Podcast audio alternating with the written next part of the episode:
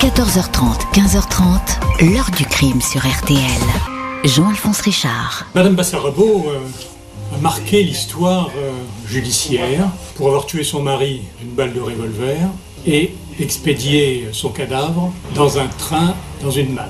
L'affaire déjà était assez peu banale, mais surtout ce qui a retenu l'attention, c'est la, la personnalité très singulière de Madame Bassarabo.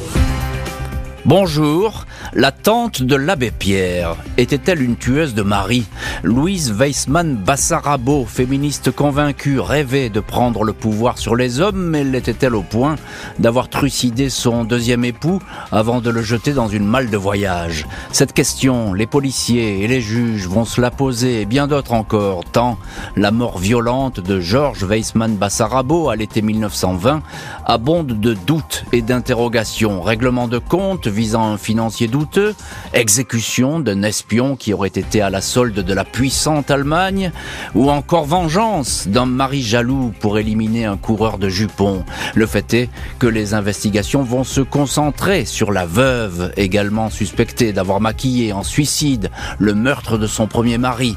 Louise Weissmann Bassarabo était donc la tante d'un jeune garçon qui allait devenir célèbre sous le nom de l'abbé Pierre, mais contrairement à son neveu, cette femme avait-elle pactisé avec le diable?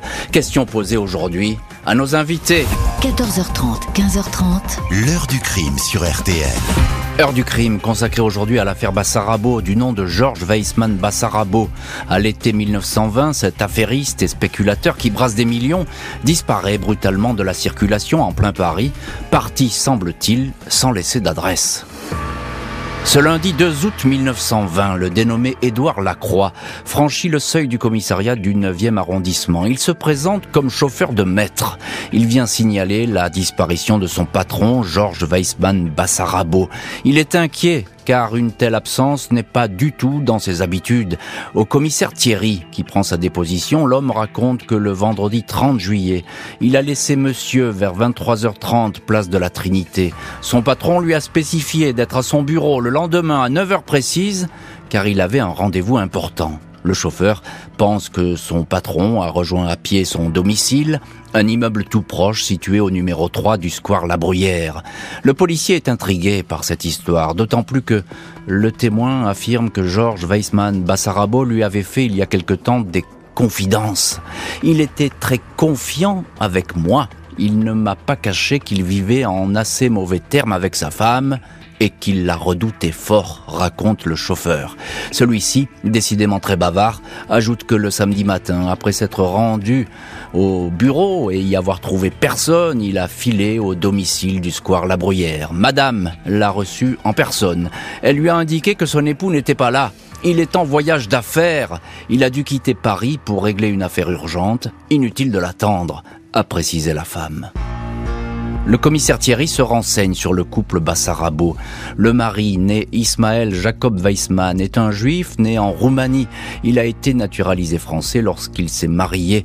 Il a alors transformé son nom et y a ajouté un patronyme fictif, Bassarabo ou Bessarabo, qui laisse penser qu'il est originaire de Bessarabie, origine qui facilite le commerce qu'il a développé avec les Russes. L'homme est un intermédiaire financier dans des affaires plus ou moins douteuses.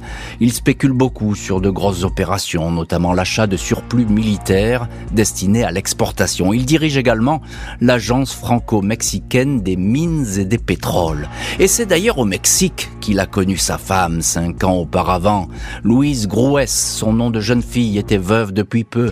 Elle a deux filles, dont l'une l'a suivie à Paris. Le commissaire note qu'elle est une féministe acharnée.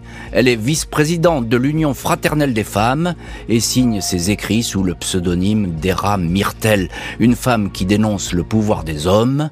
Voilà de quoi rendre suspicieux le policier. Mardi 3 août, la police se rend au 3 Square La Bruyère. Mais l'épouse Louise Weissmann Bassarabo et sa fille Paul, 23 ans, sont absentes.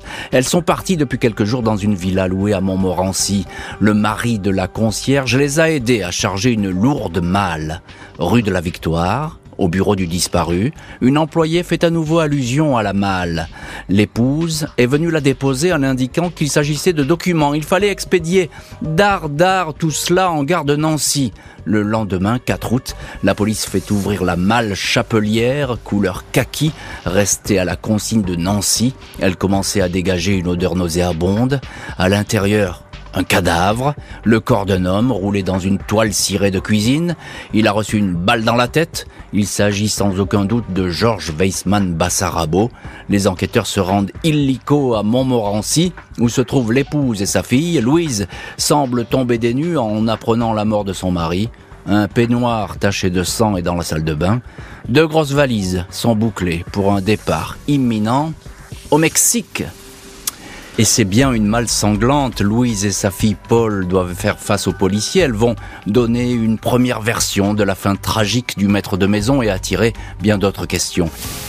5 août 1920, le corps de Georges Weissmann Bassarabo est autopsié à la morgue de Nancy. L'homme ne porte pas de traces de coups.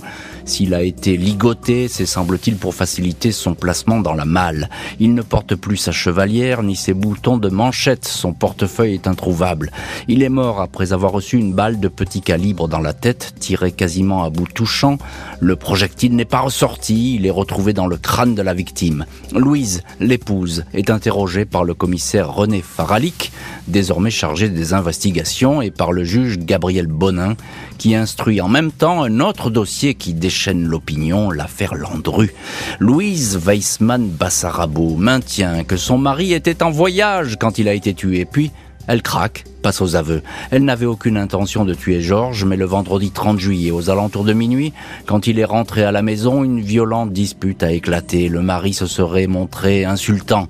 La querelle se serait envenimée. Aux alentours de 6 heures du matin, Louise, à bout de nerfs et de force, aurait saisi le revolver dans un tiroir du salon. Elle aurait fait feu sans réfléchir. En aucune façon, elle n'a prémédité son geste.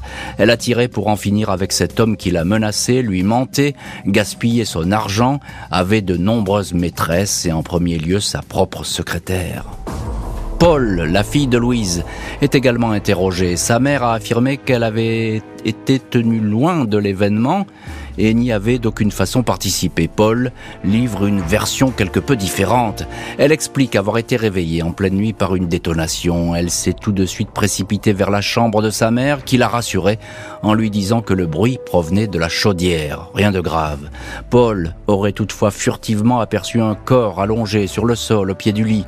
Elle raconte encore qu'elle a aidé ensuite au transport de la malle. Arrivée à Montmorency, les deux femmes se sont rendues au lac d'Anguin pour une promenade en barque elles ont jeté dans l'eau l'arme du crime, la bague, les boutons de manchette ainsi que les clés appartenant à Georges. Les deux femmes sont incarcérées à la prison Saint-Lazare. Le juge Bonin ne se satisfait pas de la version servie par la mère et la fille. Selon lui, la tragédie n'aurait rien de spontané. Tout aurait été prévu, organisé, de longue date. Pour preuve, la mère avait prévu sa fuite. Et si Louise n'en était pas à son coup d'essai? Le magistrat s'interroge sur le suicide six ans plus tôt de son premier mari, Pierre Jacques, le père de Paul. Il s'était donné la mort au Mexique où la famille vivait alors en se tirant une balle dans la tempe droite. L'arme avait été curieusement trouvé posé entre ses pieds. Le premier mari a été enterré dans les Hautes-Alpes, dans le village de Saint-Paul-sur-Ubaye. Le juge fait procéder à l'exhumation du corps. Les légistes découvrent alors une curieuse mise en scène. Il porte une casquette dans laquelle on trouve huit lettres, huit courriers dans lesquels il dit en vouloir finir avec la vie. Personne ne sait qui a placé cette casquette garnie de lettres. Les journaux qui font leur chou gras avec la veuve féministe la présentent alors comme une tueuse de mari. Celle-ci revient sur ses aveux. Georges était un espion, dit-elle, quand j'ai envoyé la malle à Nancy. Il n'y avait que des documents à l'intérieur. Paul également se rétracte. Elle n'a rien vu et sa mère n'a pas tué. Ces deux femmes ne vont pas échapper à la cour d'assises, procès à grand spectacle. Si la préméditation est retenue et avérée, elles jouent leur tête. Le 6 juin 1922, Louise Weissmann Bassarabo, 54 ans pour la justice, Louise Grouès, son nom de jeune fille, et sa fille, Paul Jacques, 25 ans, apparaissent dans la salle de la cour d'assises de Paris. L'épouse, chapeau de soie, manteau bleu sombre, est défendue par le grand avocat Moreau Giaferi. Cette féministe sera jugée par des hommes, magistrats et jurés. Les journaux ont déjà choisi leur camp. L'épouse est décrite comme une femme osseuse aux traits flétris au regard chargé de haine. La fille, Paul, chapeau de soie et tailleur gris, est certes trop maquillée, mais elle a un gentil visage. Les deux accusés parlent d'une voix presque étouffée. Louise est interrogée sur un possible mobile. L'argent, une commission de 600 000 francs qu'elle allait toucher de son mari, aurait-elle tué pour empocher cette somme rondelette.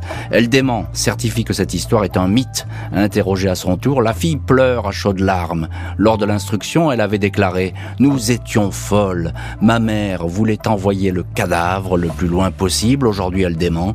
Je n'ai pas vu ma mère tuer mon beau-père, je le jure. » Les policiers défilent, le commissaire Faralik fait le récit des premiers aveux, l'inspecteur Chéniaud évoque les obsessions littéraires de Louise, ses écrits qui exaltent la suprématie de la femme. L'inspecteur pendu qui a ouvert la malle dit avoir découvert un corps ficelé comme un poulet qu'on va mettre à la broche. L'épouse indique qu'elle était au courant des liaisons extra-conjugales de son mari. Elle s'en accommodait et fermait les yeux. On m'a traité d'ennemi de l'homme, mais j'ai eu deux maris. J'ai proposé le divorce. Ils sont toujours revenus vers moi, s'exclame-t-elle. L'accusé maintient la thèse d'un règlement de compte sur fond d'espionnage, même si personne n'y croit. Après dix jours d'audience, ni l'argent, ni la jalousie sentimentale ne semblent avoir poussé au crime aucun mobile, le flou total, le procès s'enlise. Même si on croit alors que la cour d'assises s'achemine tranquillement vers des réquisitions tranquilles et puis un verdict, et coup de théâtre, effectivement, tout va être bouleversé. Mardi 20 juin 1922, jour des réquisitions et des plaidoiries de la défense. L'avocat général parle de préméditation, d'appât du gain. Il accuse l'épouse d'être dévorée par l'orgueil et le mensonge. Il ne retient que les premiers aveux des deux femmes, ceux du 4 août 1920, les seuls qui comptent à ses yeux. Deux accusés qui ont conçu, prémédité, exécuté le crime ensemble. C'est la peine de mort pour elle que le magistrat souhaite. Paul Jacques, la fille, apparaît pétrifiée de terreur. Elle va pleurer toute la nuit. Le lendemain, elle affiche toujours un visage d'une pâleur mortelle. Quand le président lui demande si elle a quelque chose à rajouter avant que les jurés se retirent, elle frissonne et répond ⁇ Je suis innocente, j'ai menti, la vérité, je vais vous la dire ⁇ Dans un silence de cathédrale, elle réitère ses premiers aveux. Au matin du 31 juillet, elle a entendu un coup de feu. Sa mère l'avait enfermée dans sa chambre pour qu'elle ne voie rien, preuve indiscutable de la préméditation du crime. Quand elle a pu sortir, elle a vu le corps, entre lui et moi, il fallait choisir, lui aurait dit sa mère. Paul Jacques accable une mère qui l'a toujours défendue et protégée. La fille dit ainsi avoir naïvement cru au mensonge de sa mère qui lui certifiait qu'elle était innocente. Cette mère qui regarde sa fille avec un sourire énigmatique. À 15h15, les jurés se retirent pour délibérer. 40 minutes plus tard, ils réapparaissent. Louise Grouès est jugée coupable de meurtre avec préméditation. Elle bénéficie de circonstances atténuantes, pas la mort donc, mais 20 ans de travaux forcés elle se serait exclamée « J'en ai déjà fait deux, dans 18 ans, je serai encore verte. Sa fille Paul est acquittée. Un point d'interrogation, le fait est que Louise Grouès prend le chemin de la prison pour au moins 18 ans. La fille accusatrice va revenir sur ses aveux, mais trop tard. En 1929, soit huit ans après le verdict de la cour d'assises, Paul Jacques se rend chez le procureur de la République de Paris pour raconter qu'elle a menti lors du procès. Sa mère ne l'avait absolument pas enfermée dans sa chambre et le crime n'a jamais été prémédité. À cette époque, la mère et la fille se sont réconciliées, Paul multipliant les visites à la prison centrale des femmes de Rennes. Les avocats vont alors présenter une demande de révision du procès, soumettre également une demande de grâce pour la condamner, autant de démarches qui ne connaîtront pas de suite. Le 21 mars 1932, Louise Grouet ex-épouse Jacques, ex-épouse Weissmann Bassarabo, est emporté par une tuberculose osseuse et s'éteint à l'Hôtel Dieu de Rennes. Paul Jacques, dénonciatrice honteuse, finira par se retirer dans un couvent des bénédictines.